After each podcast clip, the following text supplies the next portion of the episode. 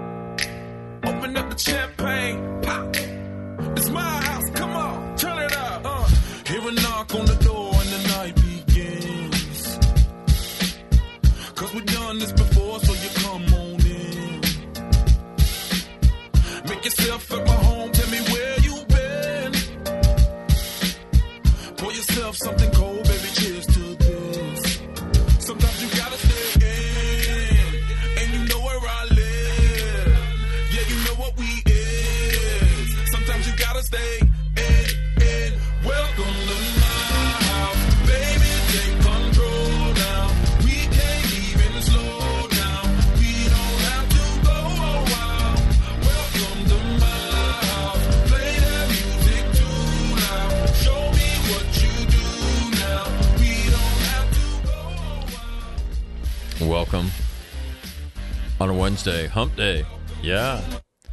Nine and a wake up for Christmas. Cowabunga, dude. Morning comes and you know that you wanna stay. Close the blinds, let's pretend that the time has changed. Yeah, I hope you're getting all your Christmas stuff done, right? I've done nothing. I don't even have my Christmas lights up yet, but I think I'm. I might get up to that today, but it might be too cold here. Yeah, right now, 42 degrees in Southern California. Okay, so I know that that shit, you know, the rest of you all think like that's all right, but I'm going to tell you, it ain't. Okay. We don't, that's not while we're in Southern California, okay? We don't play that game. 42 degrees? Come on. It's ridiculous. Yeah.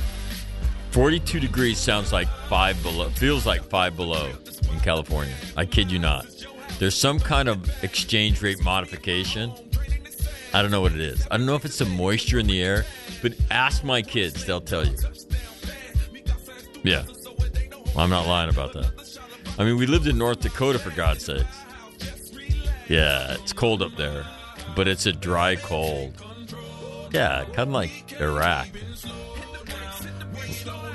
Yeah. So, welcome to my house, the House of All Marine Radio. Ah, how about that? Yeah, five and a half years old. How about that shit? Crazy. Yeah. Coming on six years old. yeah, amazing, amazing. So, uh, welcome on a Wednesday. Grant Newsham going to join me here in a little bit, and we'll get to. Uh, you'll get to enjoy Grant's pessimism today. Yeah, pessimistic across the board. So, yeah, got that going for you. So, if pessimism is what you want,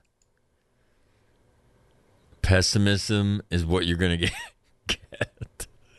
Antony Blinken. Oh, my God, man. What a sorry ass Secretary of State. No kidding, man. I wish there was another way I could describe that guy, but there's not. Sorry ass Secretary of State.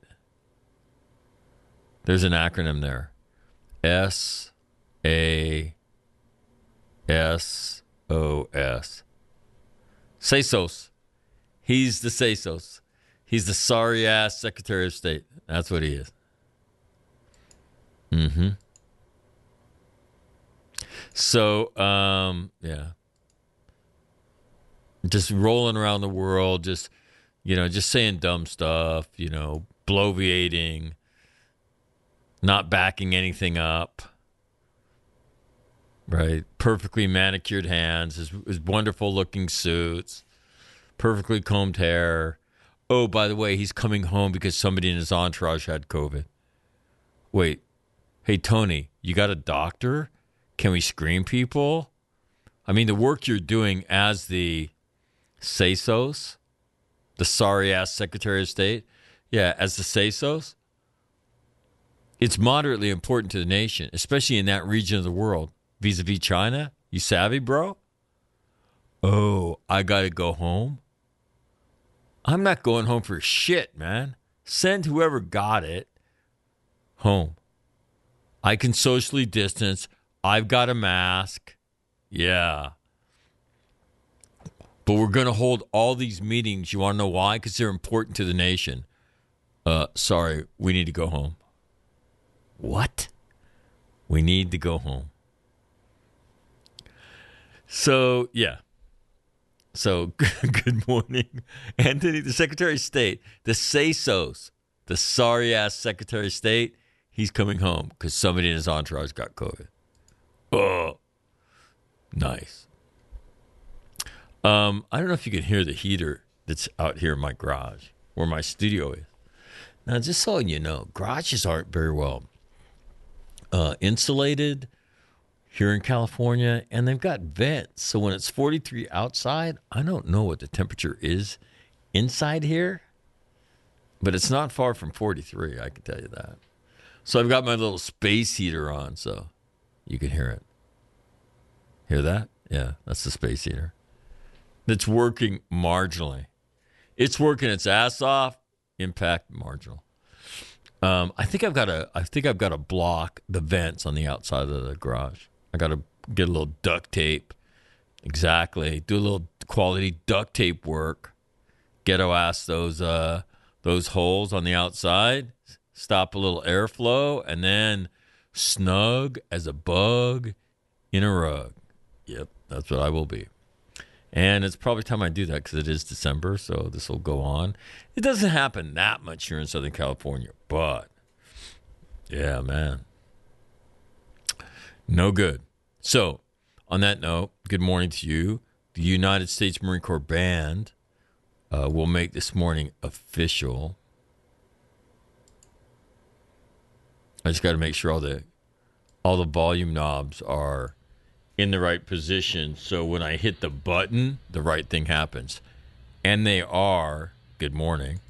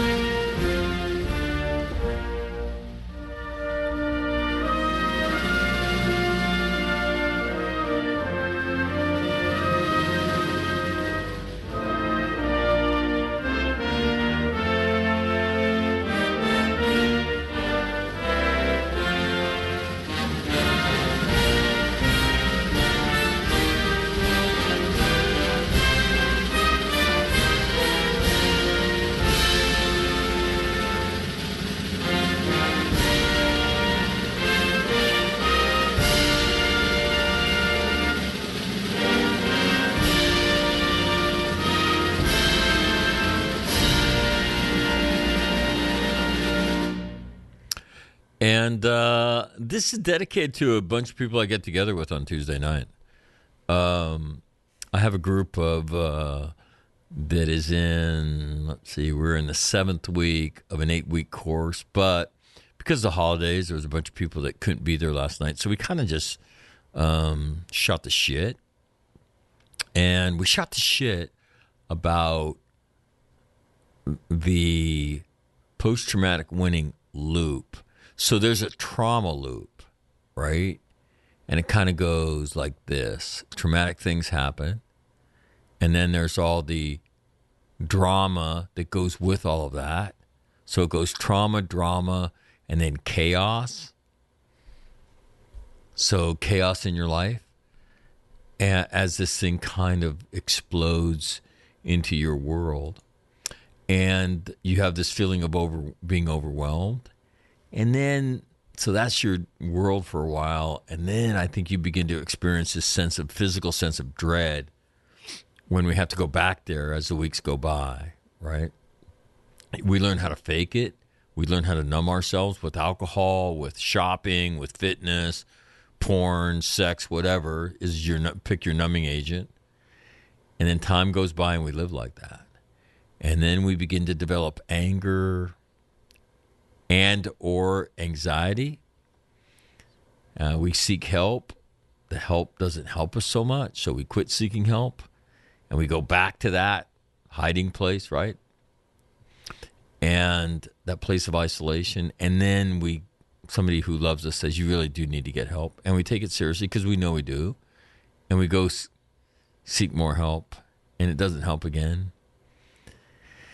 And so we reject this idea that there is a path that I can follow. That all this thing does is, you know, it opens these wounds, it makes my life worse. And so I'm just going to shut it down. And so we go to this place of isolation. Now, that's a traumatic event, does that with you.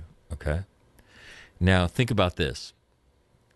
If you look at um, your life in, in this thing called, and this thing I call your cumulative traumatic burden. So, do you remember the little ring toss thing that you bought your kids when they were like two? Because they were such doofuses they would take these like gigantic donut looking things and put them on this like peg thing that had a little rocker on it. I don't know what that was supposed to do. Make them into coordinated human beings. Like, is that like some kind of big athletic challenge for a two year old? Well, maybe it is. Okay, but you know what I'm talking about, right? And the, the donuts were different colors. Anyway, if you if you think of that, each one of those is a traumatic event. Okay. So they would be different thicknesses and they layer on top of you. And then the next time you kind of go down the same path, right? Traumatic event, trauma. So trauma, drama, chaos, overwhelm, dread, fake it. And then it kind of merges as it goes onto that, onto that um, holder, right? That holder that goes vertical. Boom, the next donut goes on. And then the next one goes on. And I and I don't know how to deal with it. I don't know how to live with it. All I know how to do is fake it. So pretty soon you get to this place of isolation. And that's how I do it. I fake it. I get through my day the best I can. When it's bothering me, I find a way to numb myself. Again, whatever my numbing agent is of choice. And then we had this really interesting conversation about how we isolate ourselves. So we isolate ourselves in a very, very sophisticated way, right? We have like the Holy of Holies, inside of which we don't take anybody. And those are the things that truly have devastated us. And um, nobody goes in there with us. But we have like a little area outside of that where when people want to talk to us, we'll let them go there and they think they're in the Holy of Holies, but we know we're not. So our isolation is sophisticated. Like, yeah, you think we're having a serious conversation and you feel good about this, don't you? But we're really not. I'm keeping you away from from what I don't want to talk about. So it was an interesting, nuanced conversation, as these conversations tend to be. And then I talked about, and then we had this discussion about your cumulative traumatic burden. And so I have this picture of E.T. that I use in the presentation. Do you remember E.T. in the original movie when he's down by the river and they think he's dead? Yeah, that's what I. That's what I. That's the visual image I use when I talk about finding somebody by the the river. Well, it's the Valley of the Shadow of Death River. Yeah, because every valley has a river, right? So there's a river in the bottom of the Valley of the Shadow of Death, and when people when I meet them, they tend to be looking like ET laying next to the river. That's the visual image. And then if you can imagine on top of ET are all these colored donuts. Okay. And depending on the severity of the trauma, the donut is a different thickness. You with me? All that weight I don't know how to deal with, and it pushes down onto me in my life. That's my cumulative traumatic burden. And it doesn't go away because trauma doesn't go away. And then we talked about the post traumatic winning um, loop. So trauma happens, drama is a much smaller footprint, chaos is a much smaller footprint, right? And you don't feel overwhelmed. Yeah, that's absent in the chain. You feel sadness, certainly. And you don't feel dread. One, the reason is because from this discussion comes this wisdom and this understanding of this path. I know what I'm going to go through. I'm mentally prepared for it. And so these things won't have the same impact. And there's certain things that won't even happen because of this wisdom. Ooh, that's some deep shit, right? So that's what I love about these conversations, right? in the post traumatic winning loop, you you already understand the mental fitness tools and the physical fitness tools. You understand those and you begin to implement those. And you know you've got to talk about it and not fake it. And you do that. And then those conversations that you have beget additional wisdom. And with that wisdom, we're now better able to help other people that are going through the same thing that have not benefited from the wisdom that we have. How about that for some deep shit, right? On just a bullshit Tuesday night. And then as we give that wisdom to other people, we transform our lives. We turn trauma into joy. And that's how you get to the winning piece. Yeah. So we talked about that. So this is dedicated to those people. It was all. It was an awesome night last night, and it wasn't. It wasn't intended to be because we couldn't really have the the the the meeting that I wanted to have because we had we had a few people missing, and there'd been such a great group together. I didn't want to do it without them. So yeah, very long winded way of saying this is dedicated to those people uh, in the fifth post traumatic winning seminar group. Very cool.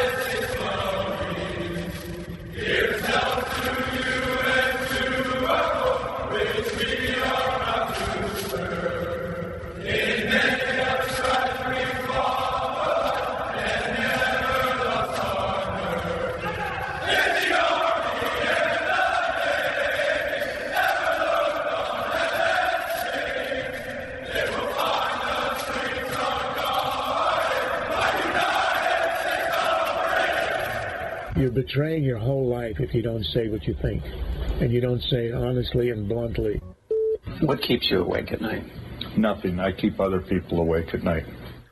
for this campus had prepared him well. I'm very confident that, thank you very much. if this was vodka, it'd be a lot better speech. Never, never gets old. I don't care how many times I hear it.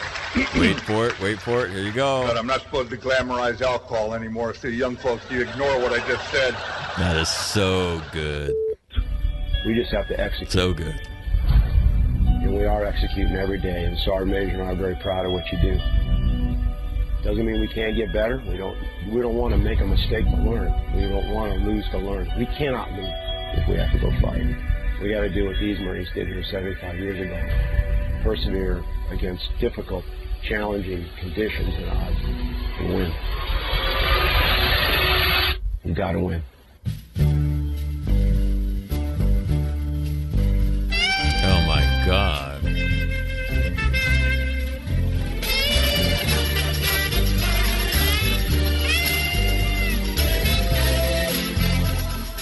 Yeah, I just got to look at the current temperature. Listen to this. This is hilarious. It's 39 degrees in Costa Mesa. 39. What in the hell? Um, currently, partly sunny and 45 in Quantico. It is partly sunny and 51 down the coast at Cherry Point, home of the world famous Second Marine Air Wing. Um, 29 Palm.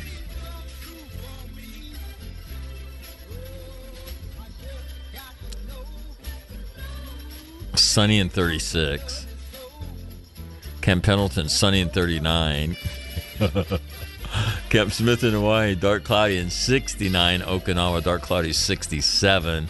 In Manila, it is dark cloudy 78. And in Darwin, where it's always hot, it is dark cloudy and 85. Clear and 39 here in Costa Mesa. Yeah, high surf advisory. Cowabunga, bro. Yeah. Two weather advisories. What the hell? Uh, high surf advisory until tomorrow at 1400 for all you military types. That's 2 o'clock for everybody else. Uh, small craft advisory until Wednesday. So if you have a small boat, yeah, keep your shit out of the water. The last thing we need to do is have to go out there and rescue your dumb ass because you felt the need to be adventurous. Yeah. Nothing stupider than that. Seriously. Stupid. That's right. I can fix a lot of things. I can't fix stupid. That's right. There's a famous first sergeant saying right there. So uh, we will uh, check some news headlines. Um, if you'd like to see the both the trauma loop and the post traumatic winning loop, yeah, spawned by a discussion about the OODA loop, then and it's not really the OODA loop is a is a competition with somebody else. Post traumatic winning loop, there nobody else to compete with. You're competing against your own ability to react to life's traumatic events. So I would tell you one loop is indicative of ignorance. And there's no editorial comment attached to that word. It is literally people just don't know. And then there are people that know. And it's you see their path and what they do and it's night and day when you when you have the wisdom and again the wisdom that guided admiral stockdale at the hanoi hilton his understanding of the stoic philosophers the fourth path and all of that. Yeah. So there you have it. If you'd like to see it shoot me an email. I'll be happy to share it with you. You could let me know what you think. So with that being said, time for us to check the news. We always start with stars and stripes. Nuclear missiles in Europe become the latest thorn in tensions between NATO and Russia. Grant and I talk about this. So, what is the um, what is the end game for Vladimir Putin? He's he's created this event out of nothing, right? Now he's he's saying that he's being threatened by NATO, and Russia is responding to that NATO threat on its western border. Hmm. And now he's threatening to deploy intermediate range nuclear missiles in Europe if NATO doesn't make new promises. Right.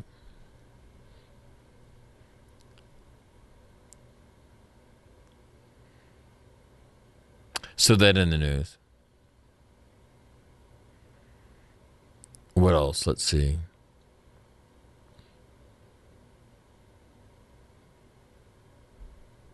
The Article 32 hearing for the sailor who lit the Bonhomme Richard on fire continues in San Diego. That's in the news.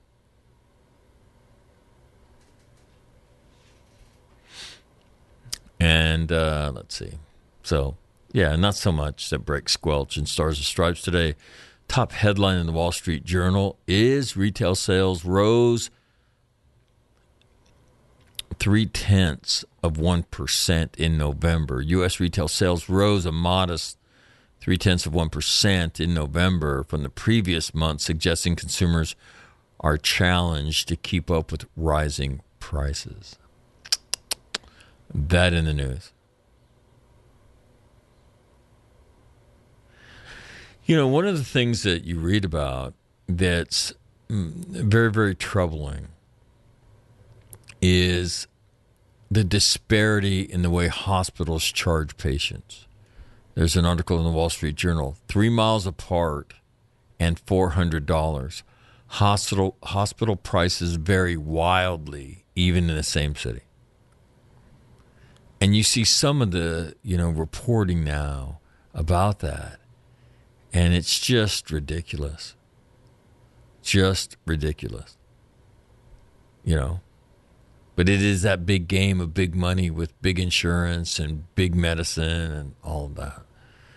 But very, very disturbing on some of the things that get passed along to individuals and how it varies. Um, and how it varies from hospital to hospital. A little bit too much play in that system, I think. Yeah. The um, let's see, top story in USNI News this morning. Military recruits were required to sign a statement acknowledging COVID 19 vaccine mandate before they go to recruit training. So that is in the news. Um, the President of the United States will nominate Senate staffer Erik Raven to be the next Navy Undersecretary. So, who's Erik Raven?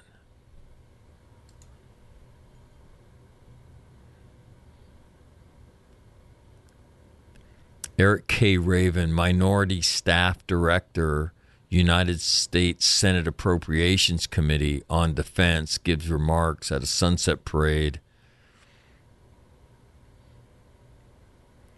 in Arlington, Virginia. He is currently the majority clerk, so he works for the the Republicans that are on the Senate Appropriations Defense Subcommittee. In his role as the majority clerk, Raven oversees more than 700 billion of annual spending by the Department of Defense and the intelligence community. He served as National Security Advisor and Legislative Director to Senator Robert C. Byrd, fellow to Senator Ted Kennedy, and several other positions for Senator Dianne Feinstein as well as an English teacher in China. Hmm. A Democrat. Kennedy, Democrat. Feinstein, Democrat. Teacher in China, unaffiliated. And then, oh, the minority. So I don't know what party that makes up. I would assume he's working for the Democrats now in the Senate because there is no majority, right? Raven, should the Senate confirm him to the position, would be the first confirmed Undersecretary of the Navy for the Biden administration. So, that in the news this morning in USNI News. Um, at the Article 32 hearing, this is written by one of our favorites, Gidget Fuentes. Um, headline Bureau of Alcohol, Tobacco, and Firearms investigator. The Bonhomme Richard fire was deliberately set. No direct physical evidence points to the accused sailor. Ruh-roh. So, circumstantial evidence points to a sailor. Do you think he'll walk? Given the success of military prosecutions over the course of the last decade that I've seen, I would say 70 30 this guy walks. Doesn't make me happy to say that, but military um, military law, military lawyering, yeah, not so much. Um, top story in Marine Corps Times is a story that's making news across the country with the headline Two Special Ops Marines, veterans, among indicted in double kidnapping and murder case. What?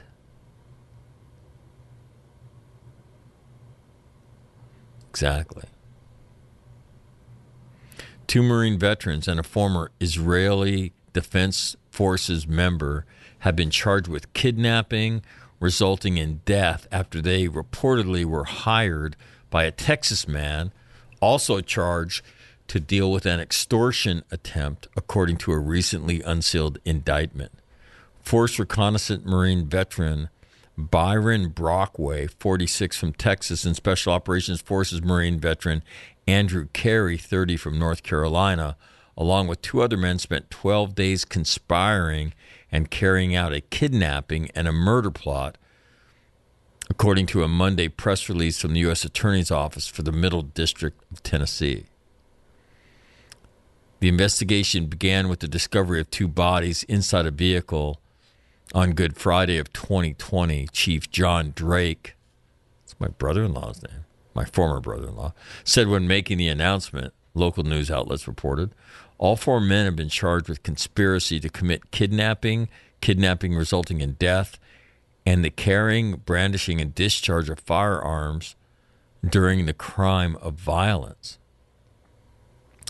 Wow. It all began when Eric M A U N D Maund, a 46 year old married owner of an auto dealership in Austin, Texas, allegedly had an affair in Nashville during February of 2020 business trip with an on and off again girlfriend by the name of Holly Williams. A month later, the woman's romantic partner, William Lanway, reportedly threatened Maund via text messages saying that he would expose the affair unless Maund was paid off, documents show. While it is unclear exactly what the relationship between Williams and Lanway was when the extortion attempts were made, court documents reveal Maund began receiving text messages from Lanway on March 1st, 2020. Rather than pay up, Maund allegedly sought the services of Gilad Peled, 47, a former member of the Israeli Defense Forces and the Mossad, Israel's national intelligence agency, and owner of Spear Tip Security Group in Austin, Texas, to deal with the threats. And there you have it. Within days, Brockway and Carey, the two Marine veterans, were allegedly brought on board by Peled to help handle Maund's situation. And I guess it went from there. So, um, yeah, you'll see that all over the news. You know, there's some there's a story stories that go around that have me scratching my head. And one of them you see is um, mer- um, service members who need like welfare.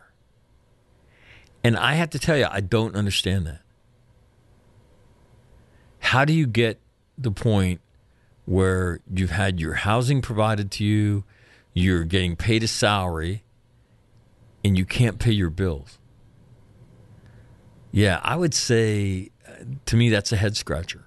I don't really understand how that works.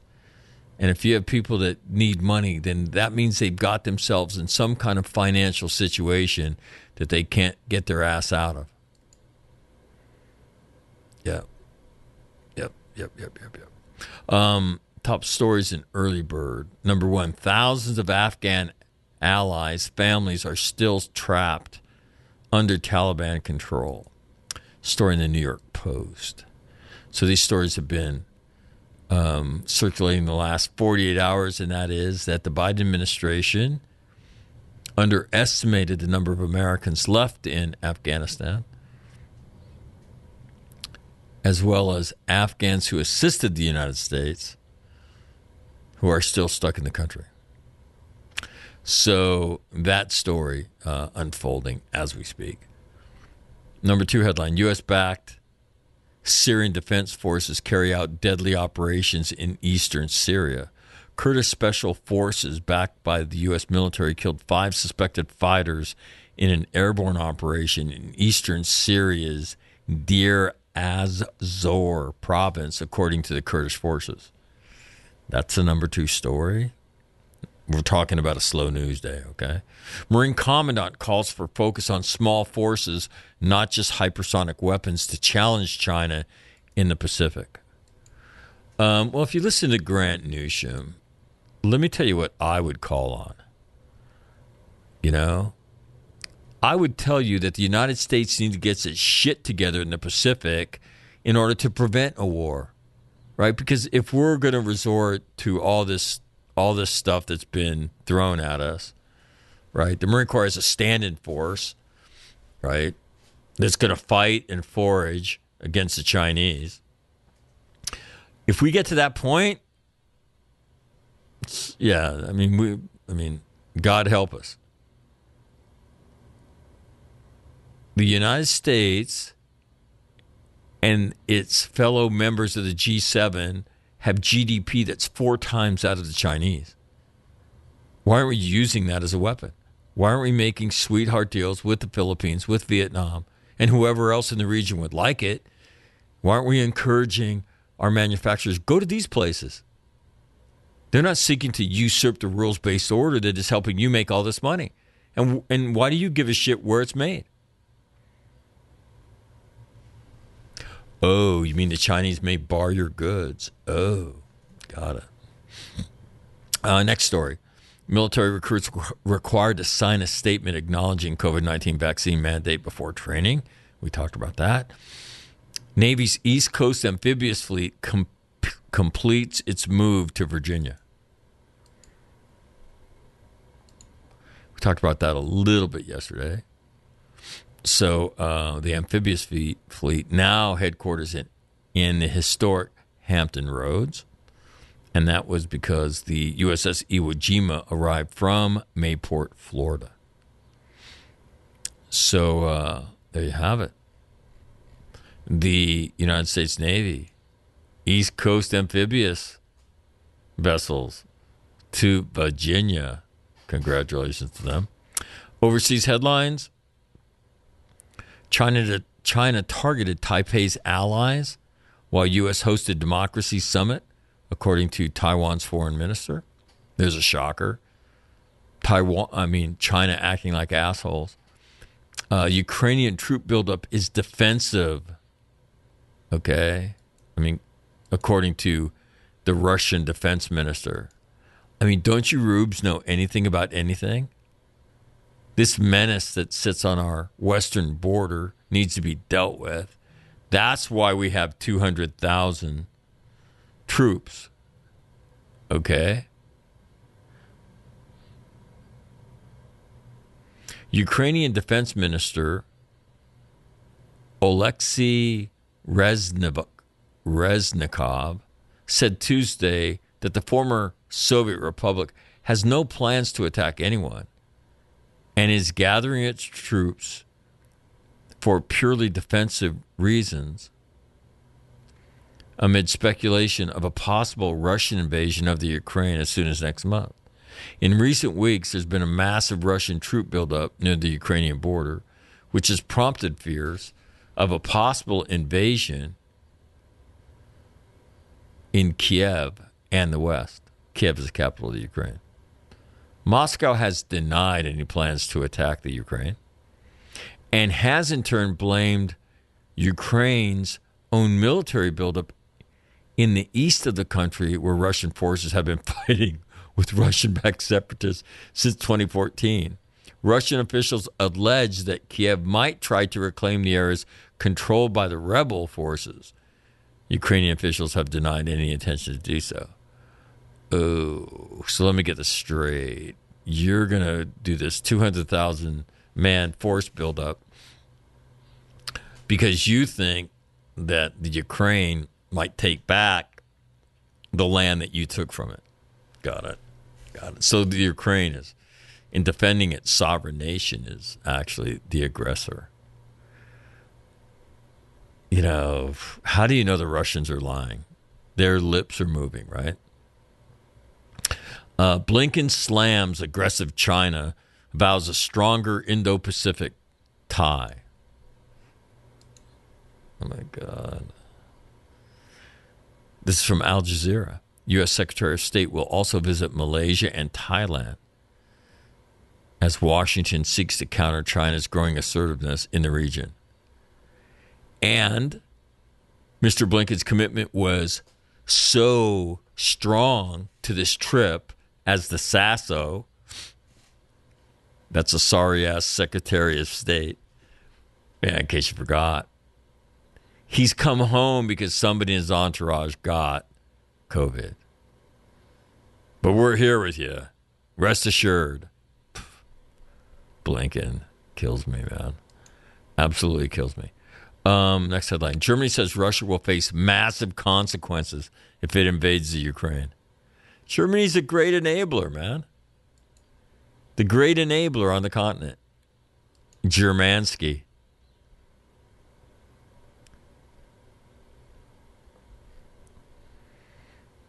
New German Foreign Minister Annalena Baerbock said Tuesday Russia would face massive consequences if it invades Ukraine. I keep wanting to say the Ukraine. After a phone call with her Russian counterpart in which she said Kiev's territorial integrity must not be violated. Oh, well, they've already violated it a couple times, right? Okay. All right, you did the easy part, Germansky. Now, what are you going to do about it? You're just going to stand there and wring your hands? You better not do that. Wag your finger at them. Mm-hmm. NATO rejects Russian accusations on missile deployment. NATO is not planning to deploy intermediate range nuclear missiles in Europe, the Western Military Alliance said on Tuesday, rejecting Russian accusations and a call by Moscow for a moratorium on this kind of weapon in Europe. Uh, Russia's all, all of a sudden Russia's the being the one being picked on. Vladimir Putin at his best. Syria state media says U.S. forces kidnapped civilians. U.S. forces carried out a large airborne operation near Deir al Zorn in eastern Syria on Monday at dawn, Syrian state news agency Sana said. Normally, right, that is a cordon and search, and bad people who've been tracked are taken away. Now, one never quite knows, right? I don't know shit, so uh, we'll see if that in fact happens. Now, with all that being said, that is a look at the news. And now, without further ado, my friend Grant Newsham. I was gone last week, and so we did not get to talk to Grant Newsham. People are going through their withdrawal, so I thought I would massage that. And so joining me from the uh, Pacific Rim is none other than himself, Grant Newsham. Grant, good morning. How are you? Oh, fine, thanks. It's uh, glad to be here. I can I, I can only imagine the. Um, there's a whole lot of stuff going on, but I want to talk. Um, I want to talk before we talk any before we talk about the Pacific. I, I, I want to go back to Russia v Ukraine, and um, I want to get your thoughts on that evolving event. Um, what do you think Vladimir Putin? I, I mean, I don't know what your thoughts are, but he seems to be the best in the world in terms of a world leader that plays this chess game better than anybody else. And so, what do you think his ultimate aim is? Is it a um, another version of SALT that tips in Russia's favor because he's talking about deploying medium range nuclear weapons in uh, in Russia, uh, aimed at obviously Western Europe because of this threat NATO poses to him. Uh, what do you think is, if you could muse about his ultimate aim, what do you think it is? You know, it is just speculation, of course, but I tend to look at him the way I would a very clever and uh, aggressive and ruthless um, mob boss or um, mafia boss. And, you know, what he wants is domination.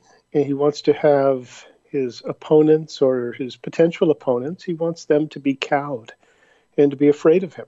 You know, when they sort of see his face or hear his name, he wants them to cringe a little bit and think about what they're going to have to do to kind of make him happy or make him go away.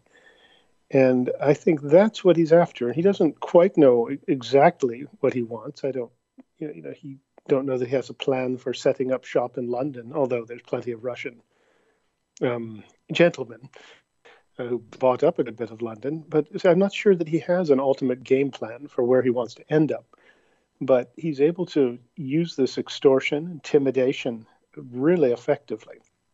He's sized up his opponents and you know he knows the Europeans are basically spineless. Uh, you know, after you know he's had so much evidence of that.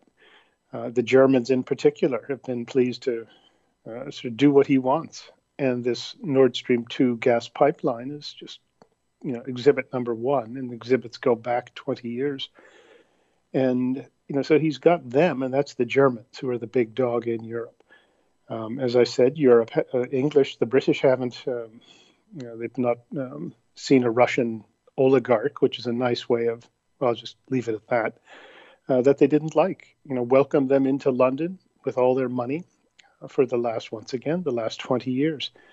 Uh, so who in Europe scares him? Probably not too many people. And then he's got the, uh, say, this administration, and you know he sized them up as well. And these are unfortunately they're you know good at debates and you know Ivy League salons, but uh, they're not really the kind of guys who can come up against a sort of a tough, aggressive uh, mafia boss. And a, a, mafia boss is almost used a little bit generically here, but to get the point across.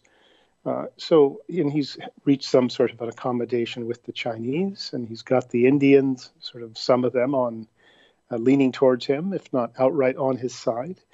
Uh, so he's managed to play this this card. You know, his card is very, very well and so he's got his opponents kind of where he wants them, and you know, he's now nibbling at the edges. Uh, well, he has been for a while, you know, on his western border, and he's you know grabbed the Crimea just a you know few weeks after yucking it up with uh, Barack Obama at the, the Olympics in Sochi. Uh, and so he's got the Crimea. He seized a little bit of eastern Ukraine, and he wanted to get a lot more of it. And you know, so what, what he's going to do now is it's there's only so many options, but certainly one is he may try to tidy things up uh, in eastern Ukraine and see how much he can actually get. But to, to get there, you have to thoroughly cow your adversaries. And he's the Euro, the Europeans, as I said, don't seem all that, or the, the Western Europeans don't seem all that interested in taking him on. And the Biden administration doesn't seem too interested in, in it either. Uh, so that's where I think it stands. And he's maybe waiting to see what he can grab and when the timing is right, and to um, present himself as having been sort of aggrieved uh, by whatever the Europeans, whatever NATO has done. You know, presenting himself as being afraid of what they they uh, pose as a threat to him, and thus he had no choice but to respond. And that, of course, is not true, but that's how he will couch it. Is he afraid of being attacked by NATO or from the West? Um, you know, I don't. That's been a the argument since at least 1946, and I don't quite see it. You know, given what the the, the Americans and the West have in NATO. It has almost no offensive capability. Uh, missile wise, the Russians probably outdo them quite a bit. So uh, I'm not sure just how much credit to, to give that argument that Russia feels threatened and therefore they just want their security concerns addressed and then they will behave. As I said, we've been trying that for what, 50, 75 years now, and it hasn't really worked. Um, so um, that would be, I don't really see him operating from this position of sort of being afraid of the West attacking him or NATO expanding to the East. Uh, but you know, he would of course prefer to have his enemies, his potential rivals, as cowed and supine as he possibly could make them. And I think we're seeing this intimidation game playing to see what he can get out of the other side. And we're, of course, a good bit of the other side.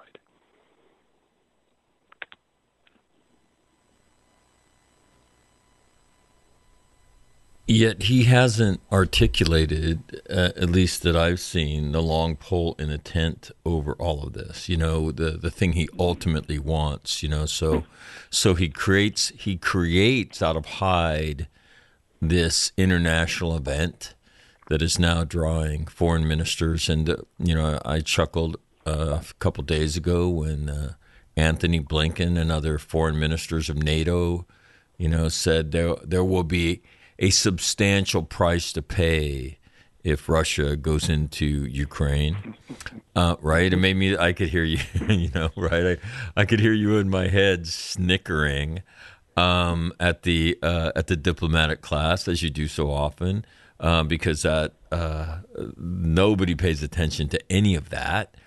Um, and so, to me, I, it's almost like the other shoe has not dropped yet. He's he's set this stage He's now um, he's now articulating this threat that Russia feels uh, from NATO as NATO advances eastward, and um, and this aggressiveness that uh, that Russia is feeling. Um, you know, today he will meet with President Xi, and which I find odd, and I, I want to get your take on that because to me, um, you and I have, have spoken, and you've articulated for us the most dangerous course of action for the West, the free democratic nations, is concerted action.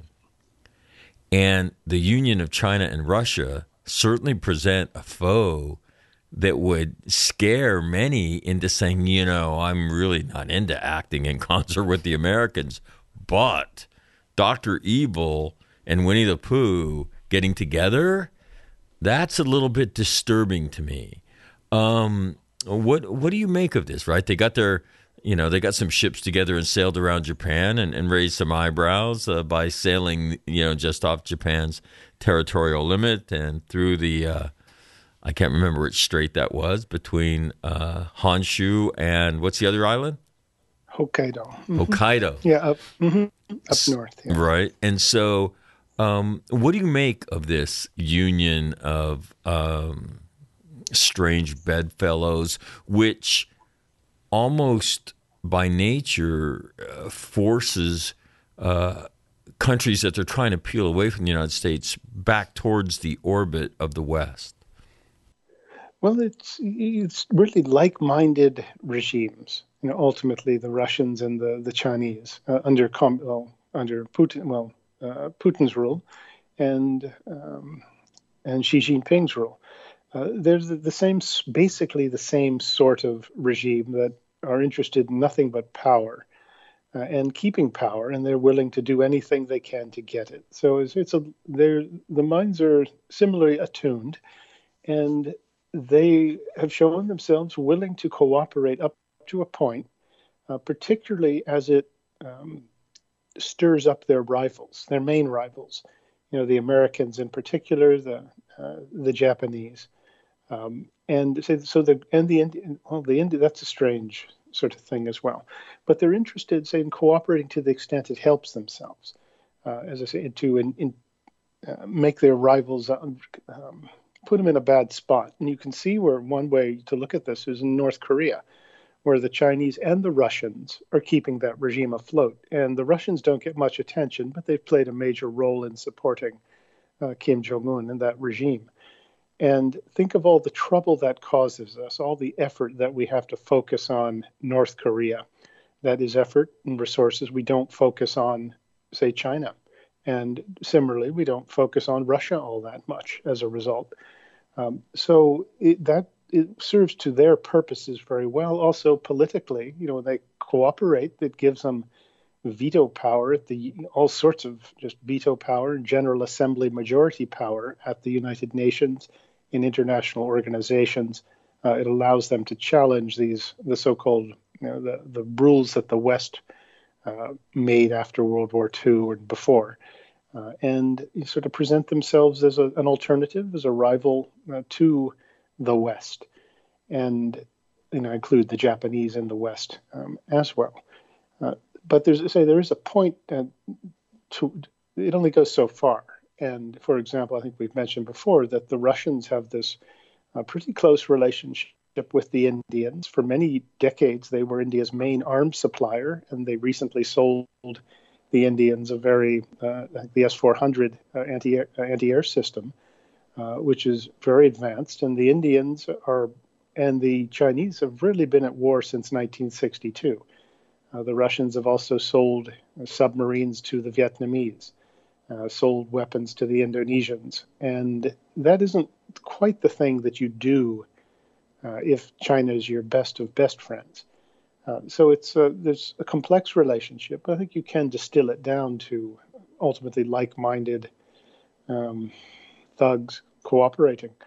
Um, if anyone's listening from Russia, please forget that I said that. But the um, yeah. uh, but these are tough guys, you know, and you know that's and you know, once again that Hitler Stalin um, example is often used as two uh, regimes, two people who really did not like each other um, and were fierce rivals, but they were willing to cooperate uh, and for limited ends, but it was limited ends that sort of caused the world all sorts of trouble ultimately. And even if they did eventually go to war against each other, but for some years throughout the 30s, they did cooperate and the Russians played a huge role in Germany's um, military buildup in the 1930s that often doesn't get much attention. Uh, so, you know, it does kind of, you know, if I was 150 years old, this would all look really familiar.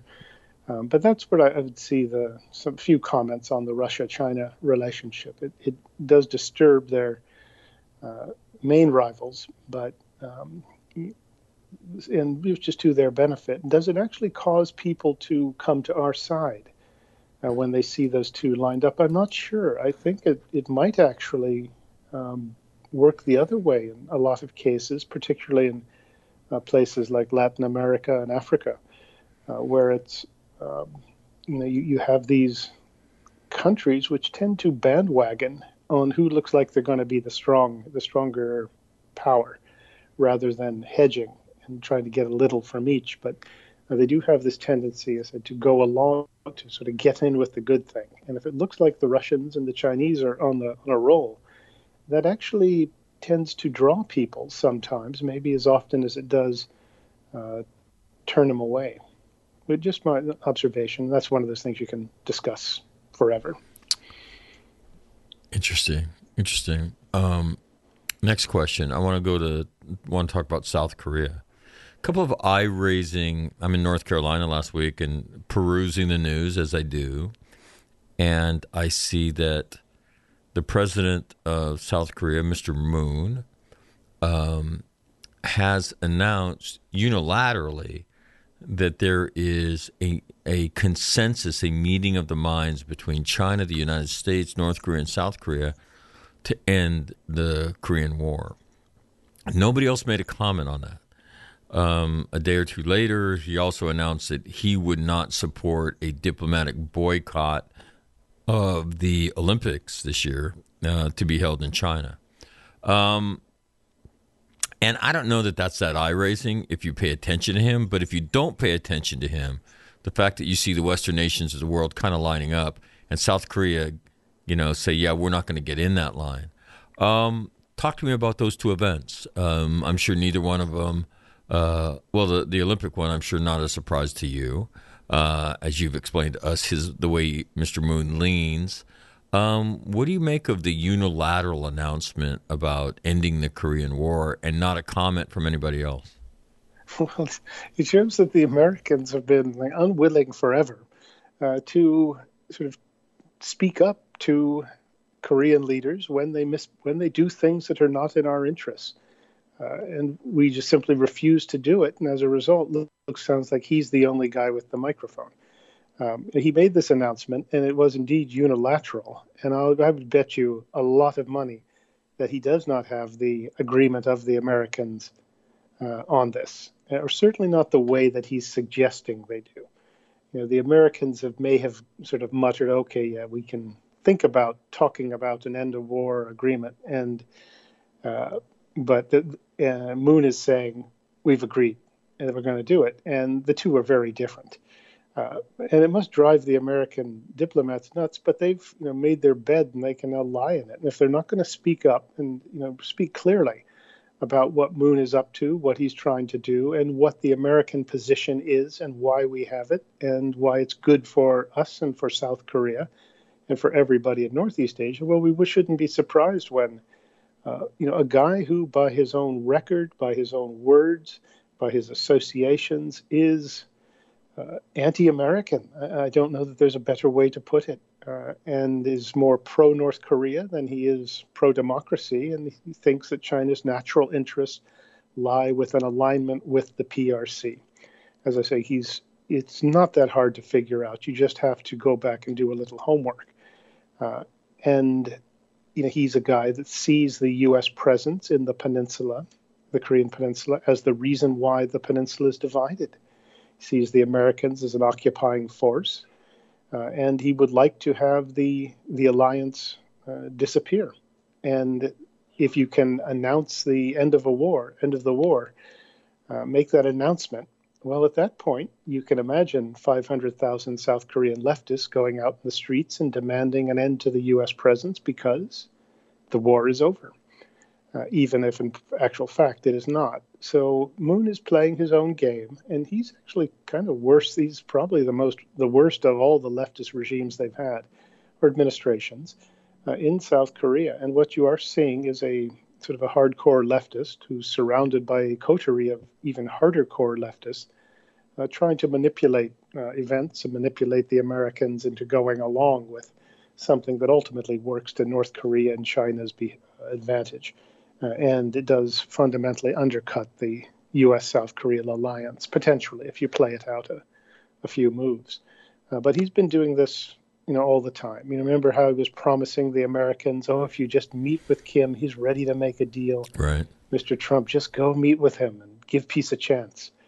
And you know, he's able to. He was sometimes he has some success in either enticing the Americans or just sort of wearing them down. But the Americans need to learn to speak up. You know, it's not like the people in the Biden administration, in the State Department, don't know what's going on. Well, some of them don't, but but by and large, they have a good sense of what uh, what Moon is about.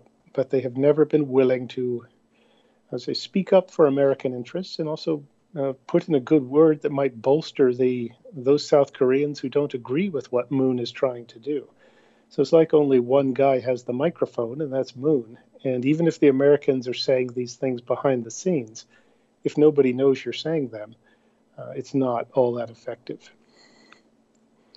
and that also what the, his his predilection for the PRC. It, I think that does um, uh, explain to a large degree his position on the the Olympic boycott. You know, one thing that is worth mentioning, though, it's a little bit historical, not much, is around 2016, 17, when the Americans put that uh, anti THAAD battery, the anti-missile defense battery, into South Korea the Chinese launched just this fierce economic attacks on South Korea and really hurt them. And the Americans, the Trump administration, did not step in to help their friends.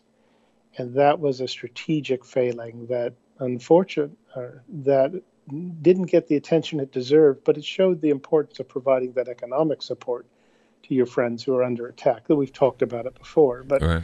Um, that is something that does shape South Korean thinking. Even a guy like, you know, as much as critical as I am of Moon, uh, he does have a point when he says, you know, we can't afford afford the sort of the economic uh, consequences of getting China too angry. Um, there's, you know, he has more to his positions than that because, as I said, he is effectively pro North Korea, pro China, more than he is pro alliance with the United States. But the that economic assault is something that all South Koreans noticed and um, don't really want to do it again. And this it was a, a big mistake by the, the, the new Trump administration. Uh, they should have done better on that one. The um, I want to I want to come back to your point there, but I want to talk about the delisting of Chinese firms. Bloomberg just had an article and uh, talked about uh, uh, really securities regulators from the Securities and Exchange Commission. This is almost like, you know, how do you how do you get Al Capone? You get him on a you get him on a tax evasion thing. What? This guy's killed hundreds, maybe thousands of people on his order, and we're going to go after him on accounting shit. Yes, and they do, and he dies in Alcatraz. Um, the SEC, um, you know, you wouldn't think would be the lead in terms of an economic war against the Chinese. But the headline is this SEC moves one step closer to delisting Chinese companies in the United States. The SEC announced final rule requiring firms to open their books. Agency outlines criteria for delisting foreign companies. Um, so, what do you make of this? Will, this be another game of brinksmanship in that the Chinese will con, uh, will open their books to the minimum amount of scrutiny they can, um, as defined by the SEC, and avoid delisting? Or do you think that that's some that's a place that the Chinese will not go, and the way this stuff is written that they can't go there? So, what are your thoughts on this? Because this is this is not a small deal. The delisting, you know, on the on on American stock exchanges. Uh, I'm skeptical. Uh, you know, and I'm not just uh, because I'm a half glass half empty kind of guy, but this should have been done 15 years ago, and it should have been done like the first time a Chinese company sought to list on an American exchange. So now we're just getting around to it.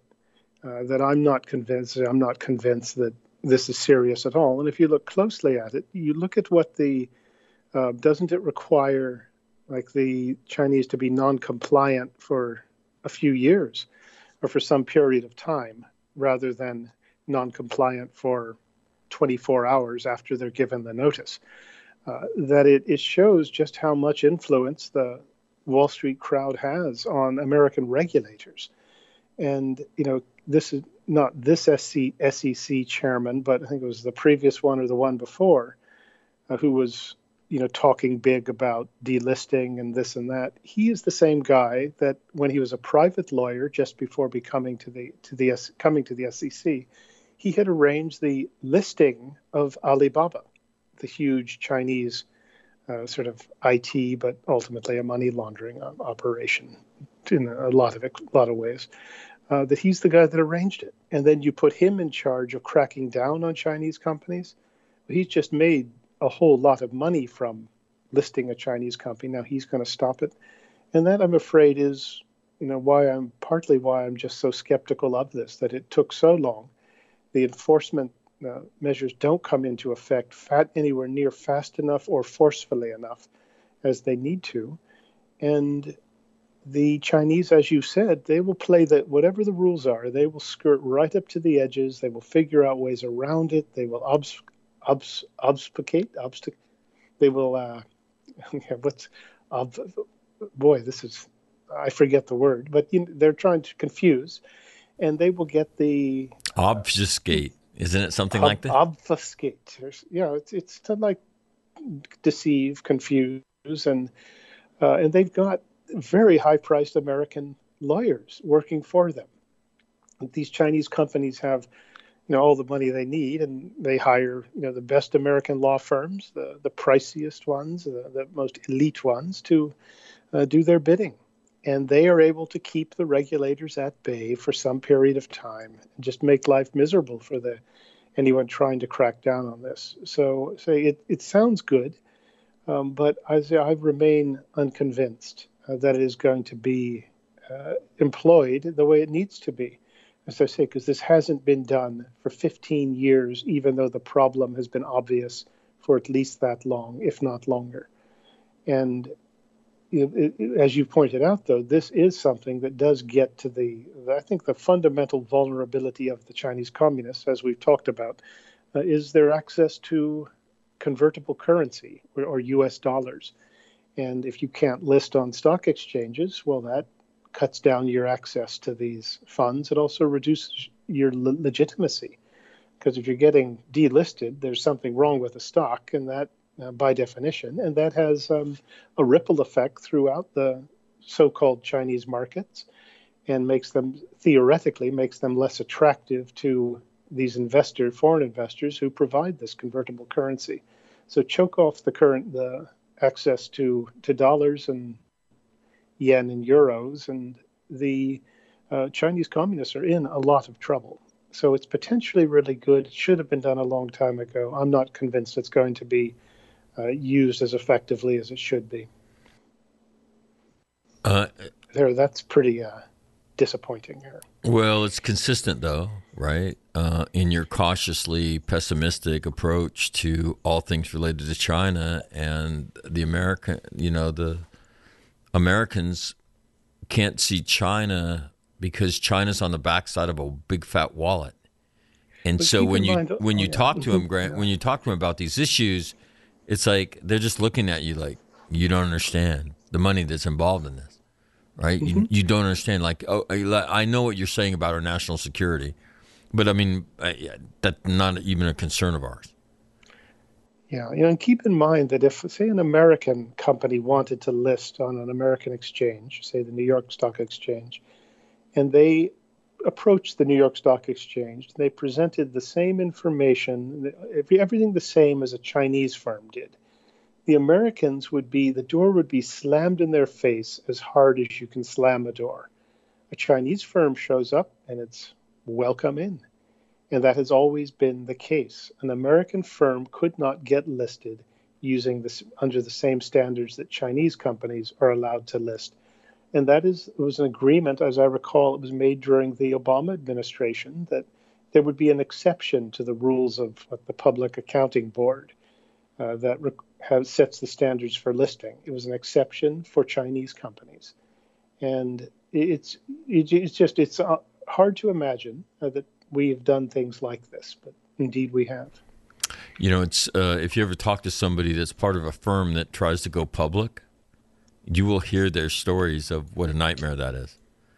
All the all the red tape, all the scrutiny that goes with being a publicly held company, unless you're Chinese. Um, Secretary of State Antony Blinken is uh, in your neck of the woods. Um, he is uh, talking tough. Um, what do you make of all this, Grant? Is this more um, hot air and nothing more? You and I have talked how, to me, you'll know the United States is serious when they begin to talk economics with, uh, I would say, in order of precedence, uh, the Philippines, Vietnam, Malaysia, um, and uh, and Indonesia. So when you see that, I haven't seen that get. You know, he's there. He's talking about diplomatic cooperation, military cooperation, economic cooperation, but I haven't seen anything that breaks squelch relative to economic cooperation and a sweetheart deal uh, that incentivizes American companies to produce in the Philippines, to produce in Vietnam, you know, and pick a, another country in the region that we, we that is strategically significant to us that we want to incentivize. And relative vis-a-vis what you just said uh, to South Korea, to insulate them from the impact of what certainly will be Chinese economic repercussions. Um, am I not seeing something? Or are we just seeing more of manicured fingers rolling around the world bloviating about you know the latest issues, or do you think this will be something different? Uh, probably won't be. You know, wait a week and nobody will even remember that Secretary Blinken was there. Uh, it's you know, it's easy to be pretty cynical about these things, and uh, but at the same time, you have to, you know, wait and see. Okay, what are the actual outcomes of this? You know, is that the concrete outcomes of it? And in all of these visits, there's usually some sort of uh, business transaction that is sort of highlighted, and Right. maybe even signed during the visit. But that's kind of a token. Uh, it doesn't address that sort of the the, fundamental problem that the Chinese commercial interests have us uh, on the back foot. You know, our guys, we don't tend to go to the ends of the earth and uh, invest the way that we sh- we should. Uh, there's you know there's good financial re- sometimes there's a financial argument to be made for that approach, but uh, the U.S. government somehow commercial interests have got to, to get get their acts together. Uh, but with the the Blinken visit, you know, it, and similar things, you, know, you can have Secretary of Defense come and make a speech. Know, I suppose that paying attention and showing up does help a little bit. But it, I heard a, I was had an exchange with a a friend of mine. He's a Southeast Asian fellow. Uh, he, he's very good, and I won't say anything more than that. Um, but I had in my email, I had said, you know, I said, well, America, the U.S. government needs to do some things, and was in regards to, I think, Korea. And he wrote back and he says, yes, but the problem is that the Biden people are not good at doing things, and it really said it, you know, pretty well. They're they're unfortunately that you know they're you know they, they can talk and they can even make nice nuanced arguments that are generally lost on a certain kind of person um, but they can't actually get stuff done.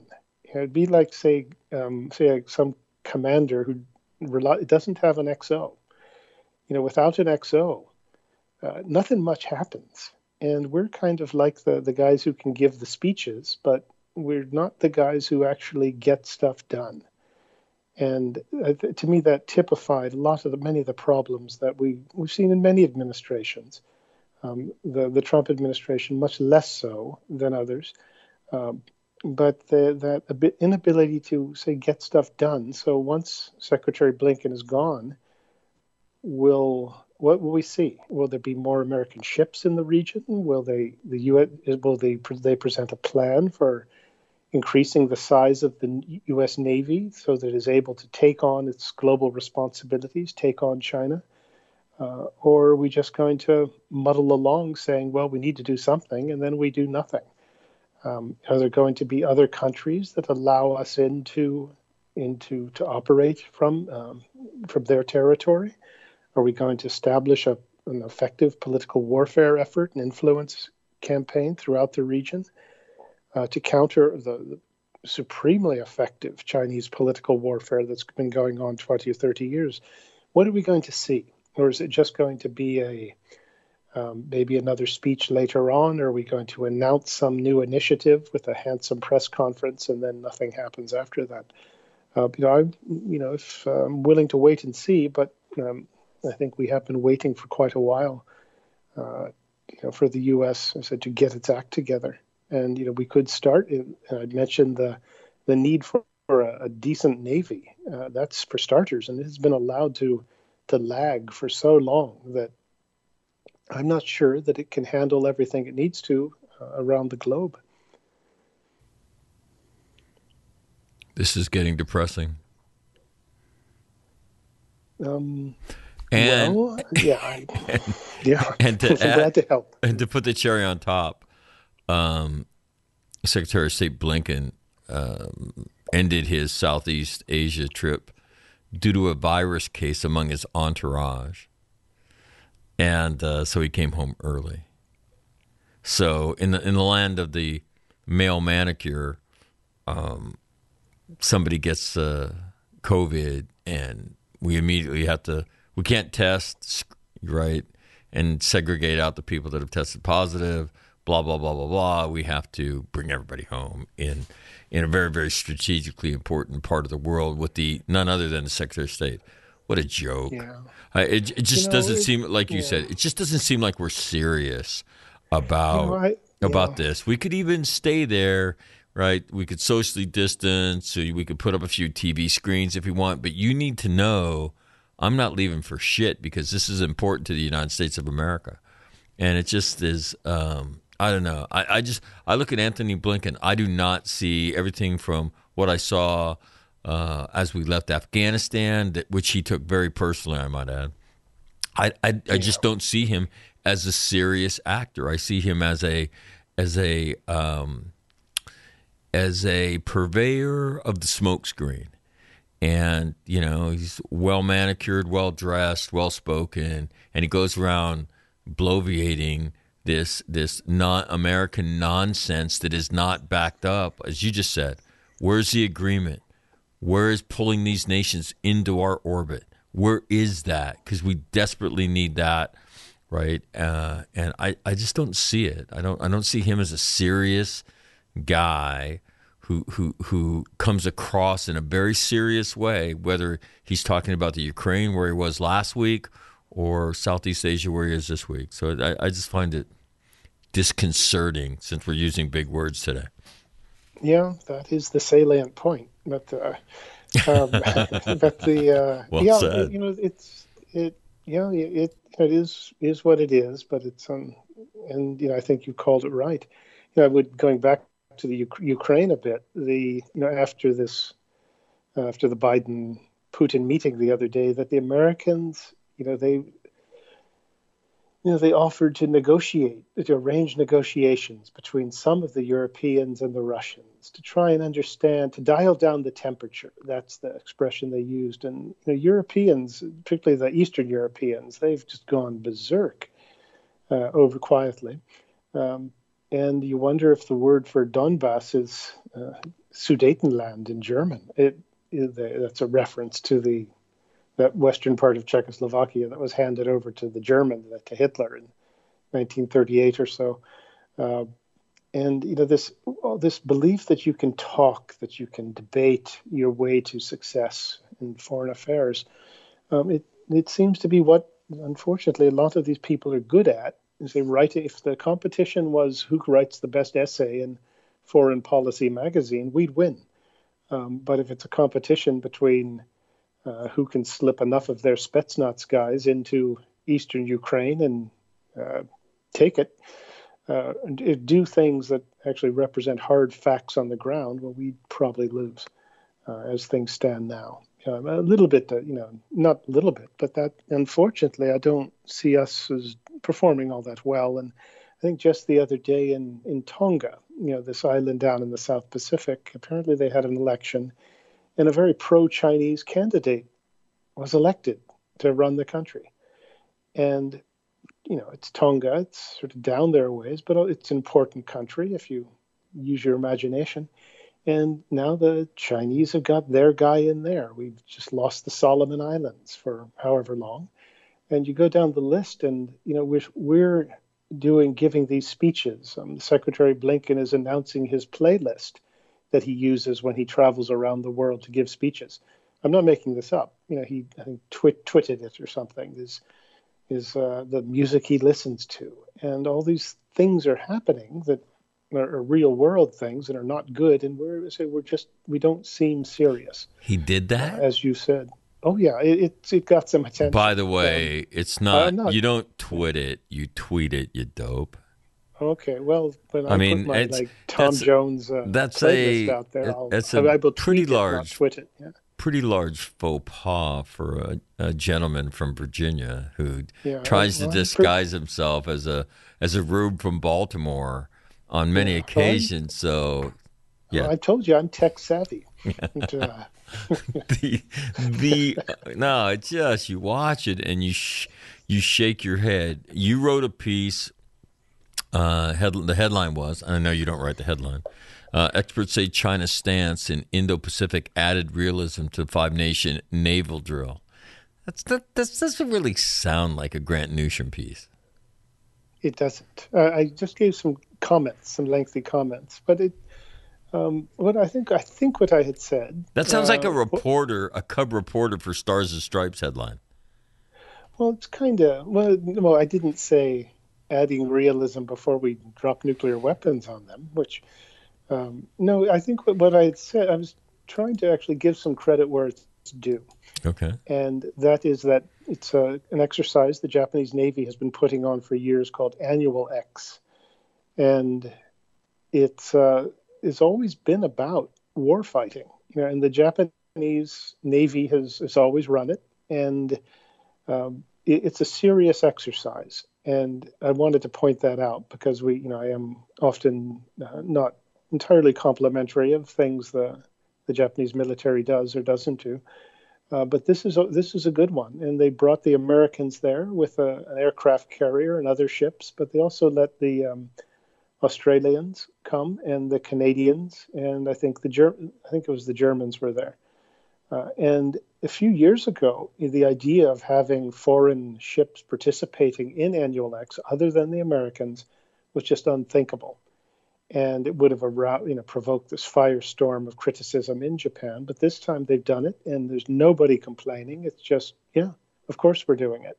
But it shows a seriousness on Japan's part, particularly the Navy's part, uh, that I thought was deserving of credit. And they, they did it down. They also did the exercise down, sort of farther to the south, whereas usually they would, or sometimes they would try to do it where nobody would notice or they could say well it's not directed at anyone but this was took place down in a place that sure makes it look like it was directed towards somebody so that's what i was getting at and there is a plus what the chinese are doing you know with these exercises i think in the back of many people's minds is a sense that something's coming or it potentially could as opposed to an exercise where you know nothing's nothing's going to happen. Your big concern is getting all the ships in line for that photo X, where they you know how they get all the ships organized for the last day. They take a picture of it all, and it's very handsome. Uh, but now I think there is a sense that uh, we're you know, trouble is brewing, and we might get ready, and that does affect the the nature of uh, exercises and the thinking of the people participating in them. So that's what I was getting at, and I, I offered some lengthy comments so I think they, they quoted me a number of times in that. Whoa. The, and uh, then and made just- up a headline, which wasn't bad. Uh, did they? Yeah. Oh, go ahead. Just for the record, a German warship sailed into the South China Sea on Wednesday for the first time in 20 years. All right, this is from Reuters. A move that sees Berlin joining other Western nations in expanding its military presence in the region amid growing alarm over China's territorial ambitions. Now, those 20 years were dominated by Angela Merkel. Mm-hmm. And uh, interesting, now that she's gone, um, you know, you hear things coming out of Germany that you haven't heard in a long time. So I don't expect Germany will make a quantum leap, but it is moderately eyebrow raising when you see things like this and you hear some of the other rhetoric coming out of Germany relative to the Nord 2 pipeline and things like that that is much more pro Western than Ms. Merkel's uh, stances over the last certainly decade and, and close to two decades. Um, I think the Germans will pretty soon revert to, to normal, unfortunately. There'll be shortcomings in their defense, and they, I don't see the uh, the interest or effort that's likely to be made to improve things. And so that's why I say I think things are going to go back to to how they were under the Merkel administration. They may speak up a little more about Chinese nastiness, etc. But I'm not sure this is going to translate into sort of concrete improvements. Just a feeling. More pessimism.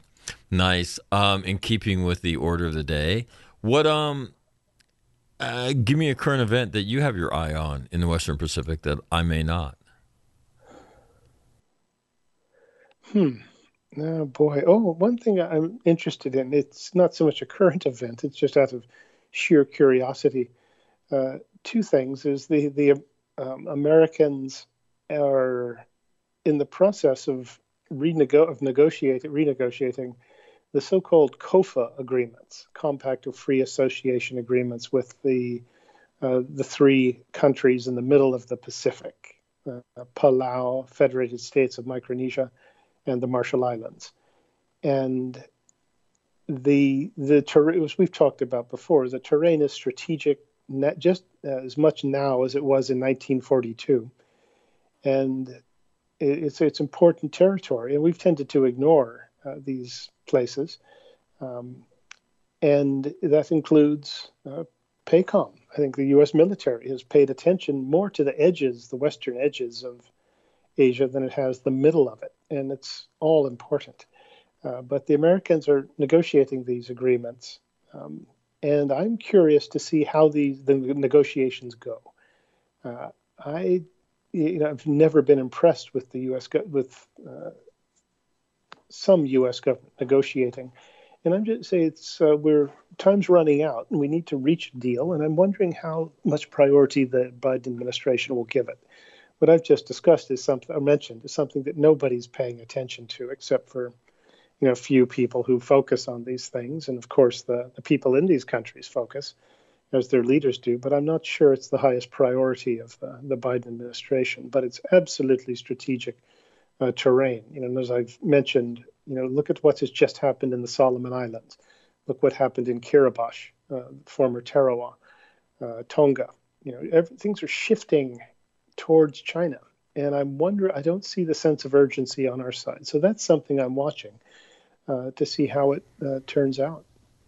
No, you know, we are much more into a discussion about standing in forces inside the first island chain, about the Army's role in the Pacific should a should a war come, than doing the the blocking and tackling uh, in the region that would prevent such conflict from ever occurring and it's just I don't. I, you look at it, Grant. You watch it. You read about it, and it's just head shaking. Why the United States, the G7, you know, don't have their act together uh, in a way that that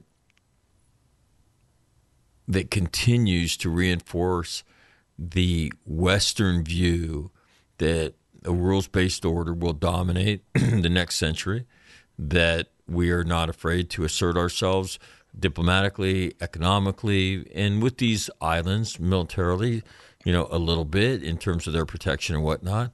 We're just we're absent, and it's just I don't I don't know. It's just uh, distressing.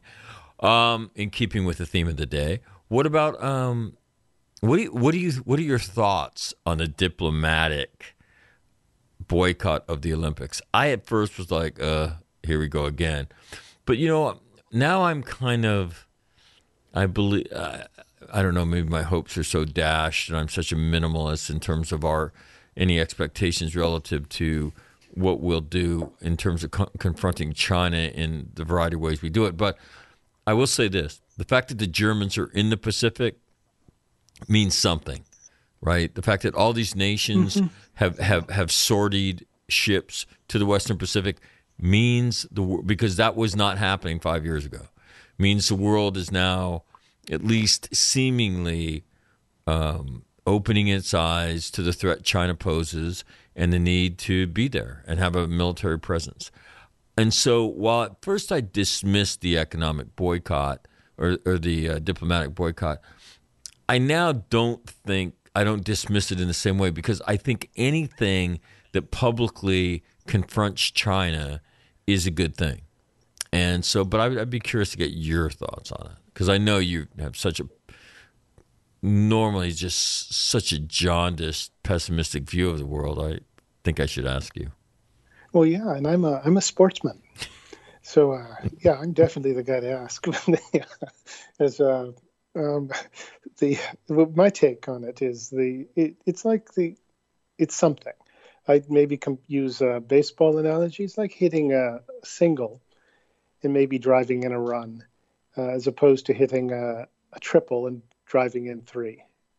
You know, one's a, they're a lot different than the other. Right. And I think we could have got that triple and cleared the bases, uh, if that's what you call it. And um, in, but now I think it, we're going to get like a single. And the other side, from the Chinese perspective, they they don't like it but it's a lot better than it could for them than it could have been. Right. Uh, and you know, but so it's uh, it's some it's some progress, some success, but not nearly what it what it might have been.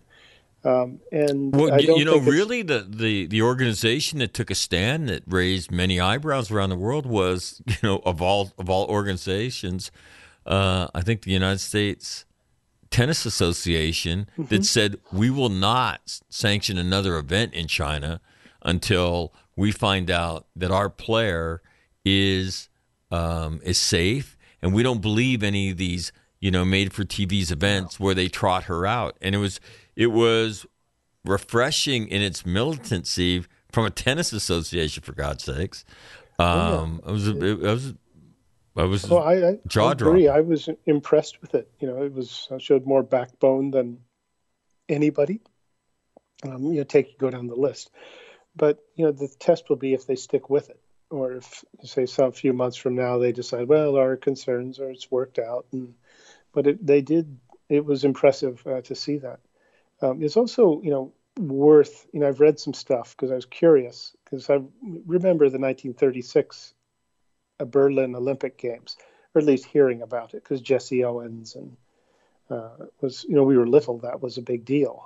And I've read recently read some things about it because I've pretty had a feeling that it would seem awfully familiar to today, and it, it did. And there was, um, in all things, it was a very good report put out in 2006, I think, by NPR, and they did a very good job of describing the political controversy in 1936 over participating in this event in Berlin that was going to sort of showcase the, the wonders of the Nazi regime, uh, depending how you looked at it. And there was opposition to participating. There were some limited boycotts, etc., cetera, et cetera. And it did embarrass the Germans somewhat, but if you look at 1936 and then you play it out to 1945 and you think of everything that happened after that, um, you know, you kind of wonder if 2002 we're going to, you know, have a little sort of bit of a fuss over the Olympics, but other events start playing themselves out after that.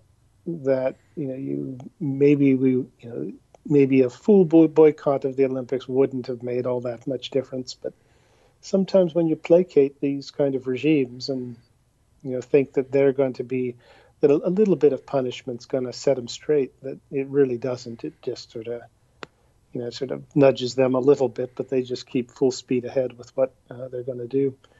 Uh, so you know i see it's you know, say it's a single rather than a triple or even better a, a grand slam.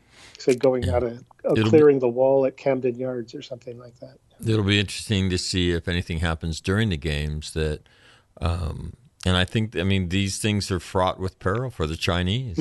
Um, uh, the world is watching, and if um, and if and if they do what they do, and the entire world is watching.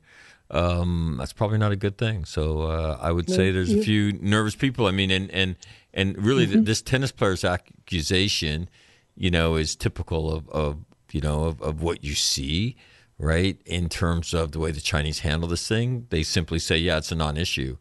Right? Um, she's gone away, and uh, he is continuing in his role, and we have nothing else to say about it. And you're expected, you're expected to like it, and uh, Yeah. so it'll be it'll be interesting theater to watch as China navigates that with the world watching. And uh, Oh so, yeah, and, and I tell you, I am just on. Uh, I always I live for the Winter Olympics. uh, what about uh, what I'm you? sure pretty much you do probably do too. I think. that- Yeah, I mean, other than the hockey, uh, what else do I watch? I don't know. that I watch? You know, I don't. I watch American that- athletes, and I hope I'm we a, do I'm a good. curling guy. Yeah, the, the, Can- like the Canadians. Yeah, I'm a curler. Yeah, the So- curler. That's a huge sport in Yeah. Canada. That's one of the most That's right. watched events. And I usually uh, twit out the results. As soon as you can you can twit them out. What do you? What's the next thing you're writing? Um, I've got I wrote something just the other day uh, about um, sort of my thoughts of Japanese politician, sort of Japan in the war, uh, the war, World War II, because every year the some Japanese politicians visit this place called Yasukuni Shrine in Tokyo, Right. And there's a few Japanese war, convicted war criminals, you know, um, memorialized there. Uh, and but it, it memorializes like everyone who's died in a war on Japan's behalf since 1865, something like that. And that's what that's what it's for. But they go and visit there, and the Chinese go berserk, and the Koreans do as well, saying Japan is turning, you know, no remorse is turning into, um, you know, a militarist country and is going to threaten safety and peace in the region. It happens every year, and the Chinese are predictably they complain, and there's always a few foreign reporters who write the same thing. And a reporter friend of mine asked me the same thing. You know, he was because he had an article in mind, and you know, is this the you know are these rightists or is this their chance to make a move? And I wrote him this long reply, you know, just laying it out how I saw things.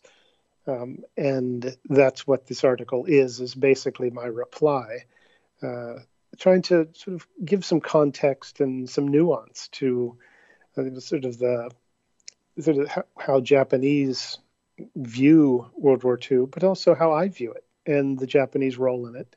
Because you know, I obviously lived in Japan many years and helped them get their kind of their new Marine Corps. Right. Um, and I grew up like a lot of people my age with stories of the Japanese prisoner of war camps. Uh, and you know, of stories of Japanese army depravity towards helpless people. Uh, so it's ironic. It's so that's what I'm trying to get across is just to give some sort of my take on things and you know how it all. At some point, you sort of sit back and say, "Hmm, what's it all mean?" And well, you, you know, know, that's the, Grant, the when you in a world that doesn't do nuance anymore, and again, I I I have um, engaged with people about the bleaching of American history. Mm. And so rather than study the nuance of it, to look at the decisions that got made, why we made them, understanding the complexities, and tell the whole story, right? Thomas Jefferson mm-hmm. and George Washington owned slaves. Slavery was legal in the world at the time. Okay, now we can uh, we can argue 200 and some odd years later about the merits of that. Mm-hmm. And we could certainly have a great argument about that. I think it would be a relatively short one. But in the world that they lived in, that was legal. So uh, if you want to if you want to understand history, right? Maybe you should investigate that. Maybe we should discuss that. Maybe we should discuss how even nations like Great Britain, which was Lord of the Seas, they although they outlawed right the slave slave trafficking, they didn't outlaw slavery initially. So you couldn't move them, but you could own them. Mm-hmm. Still, yeah. and so you and so when you, it's the it's that nuance that you speak of, and even in you know relative to the Civil War, the American Civil War. Initially, the Southern states were not allowed to erect memorials. Well, ultimately, why did a nation agree to allow that. And in order, and again, the bloodiest war in American history to this day, the American Civil War. And interestingly enough, relative to the American Civil War, it was the bloodiest war, and we had 10% of the population that we have now. Think about mm-hmm. that. Think yeah. about it being the bloodiest war in our history with 10% of our population and the impact that had on the nation, both in the North and the South. So ultimately, in order to bind the wounds of the nation, as the nation sought to recover from that, the South was allowed to memorialize their war dead. Right? And so, without the nuance of history, Grant, I mean, it's just to me disgusting. And so maybe when we take those statues, we put them in a park, and we tell that story. And we also say, within three blocks of here, in this building, in this building, in this building, you know, 200,000 black human beings were bought and sold. Mm-hmm. And yeah. that is the whole story.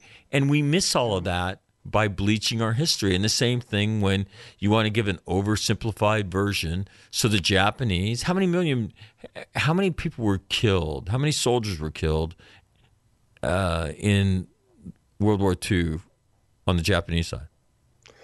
Uh, it's about three plus million, uh, but that includes civilians. Three uh, so, plus million. I mean, mm-hmm. the American toll was what? About three hundred thousand. Three. Think about that. I mean, and so we read these headlines. We don't consider it, and and and you know, here's here's a population. Those Japanese young men, they left believing in their country just as American Marines left the United States believing in theirs, right? And to say that they're victims in this, um, you know, you would you would risk being uh, being vilified as a fool and a, an apologist and, and all the other shit. yeah. And again, and, and nobody's saying that, you know, the raping and the murder, you know, that happens in war is right. But the Japanese soldiers who starved to death on Guadalcanal, the Japanese soldiers that were burned and and and uh, and I mean, what the Marines did to them in the tunnels of Iwo Jima when they dumped salt water into the tunnels, poured fuel on top of the salt water, and lit it on fire. I mean, those soldiers died alone, right? Burning to death for their emperor, right? So to not be able to, in some way, honor them, but again, to a nuance in a in a world that doesn't do nuance anymore. Good luck, Grant. Let me know how that works out for you. Oh, it'll. I think it will offend everybody. Right. But uh, no, but I called it like I see it, and you know that's as you say, it's that nuance to things, and um, that's what I tried to do, and so you know it's. Um, of course, my reporter friend didn't use anything that I told him. he, he wrote it. there's It's a pretty much- shot. He wrote. He had. He had it written before I wrote it. But he wrote it uh, in parts. His piece was actually informative, and I thought good. But as I say, he didn't listen to anything. Well, you know, and and it, but it, again, it is that nuance that makes for the interesting discussion Yeah. and makes history come alive, and you know, and you try to struggle with the questions that they struggled with, and when you put somebody in a position where no, no, no, no, no, you can't be a person in 2021, you have to be, you know, even the 1936 Olympics, the Holocaust had not happened yet. Okay. So you have this kind of thug and this militarization of Germany that's ongoing, right? Watching the beer hall putsch mm-hmm. and all the things that, that were, were coming out of the National Socialist political party at the time. World War II hasn't happened yet. And so, you know, you and so looks a little bit different before the before Nazi is is attached to Holocaust. Mm-hmm. But again, you would have to be into like looking at it with open eyes. And I just think we lose such great opportunities to educate and to understand the nuance and to use history to do that. And uh, again, in the United States, we've convinced the most advanced, diverse nation on the planet that it is the most racist nation on the planet. Yep. It's amazing to watch on a daily Yeah. basis. And and again, you just extend that invitation. Go take a little trip around the world. You want to see racism? Go to Asia. Go to the Middle East. And then come back and let me know what you think about where you live now. Yep. So anyway. All right, Grant. What else haven't what haven't I asked you without which this is complete as I let without which this would be incomplete as I let you go this morning? Oh, I think it's complete. I, my You do think it's humiliation complete? is complete. Yeah, over uh, having you said twit rather than tweet. I've been exposed. I've always thought of myself as tech savvy, and uh, and a foodie as well. But no, I no. It. I think you've. It's it's complete. You know, I've had uh, both triumph and uh, humiliation. So In there, one hour. so we can call it so we can call it a day. All right, Grant. I think so. Well, first of all, thank you for doing this, and good catching up with you. And uh, we'll talk to you hopefully next week. Okay, sounds good. Thanks All a lot. You bet.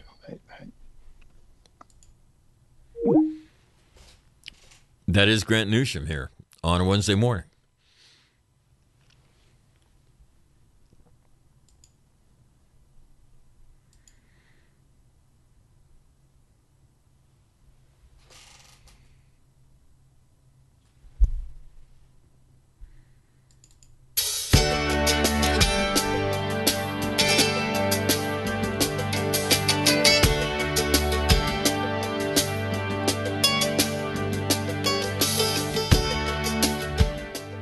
That'll do it.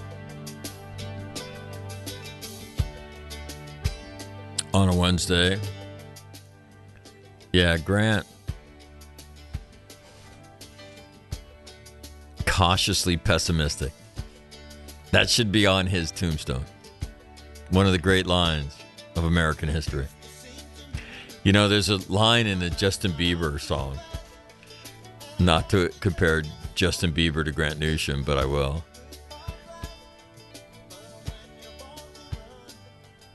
The song is called Love Yourself, right?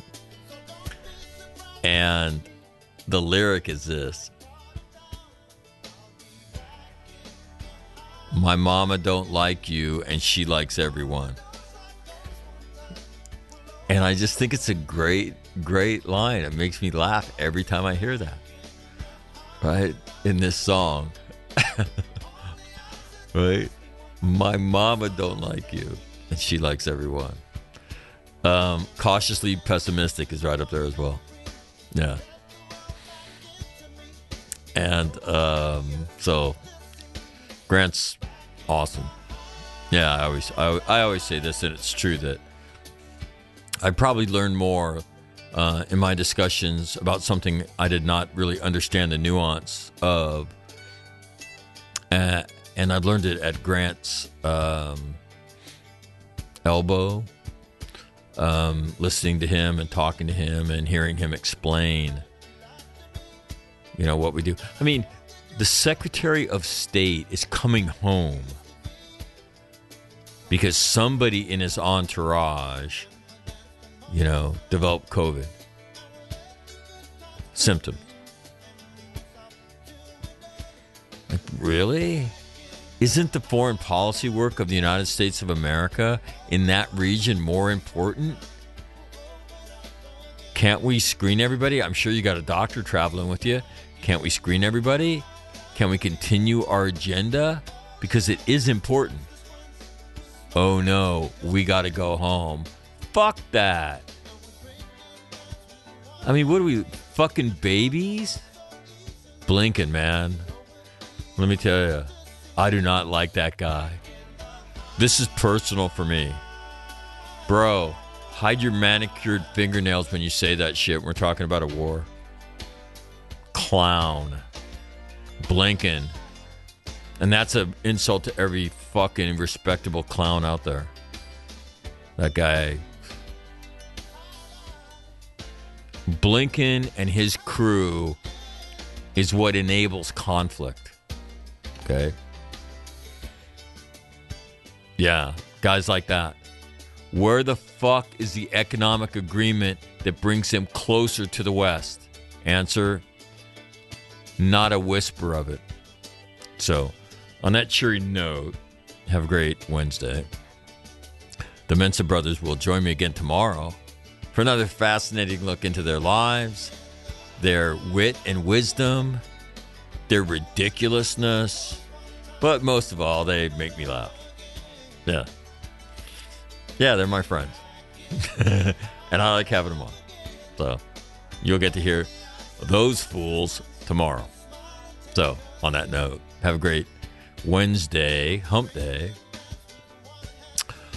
Nine and a wake up till Christmas, so you better do your shopping. Um, if I can help you help somebody, I just did something. A guy asked me about have you he asked me if I knew who John Boyd was. Do you know who John Boyd is, Mac? Do you know what the OODA loop? No, he asked me if I knew what the OODA loop was. I said, "Do I know what the OODA loop is? I invented it, I think." Oh no, Colonel Boyd did. I just think I invented it. And so he said, Have you ever thought of applying it to post traumatic winning? And I went, Ooh. So I did last night. And then I had a meeting with my seminar group. Yeah, the Tuesday group. They're off the hook. Awesome. Yeah, honestly. Crazy good. And so um Yeah, I should have a discussion about that. I should have a discussion about that. But I won't. On that note, have a great day. I'm Mike McNamara. This is All Marine Radio. And just in time for the music to run out. I'm out.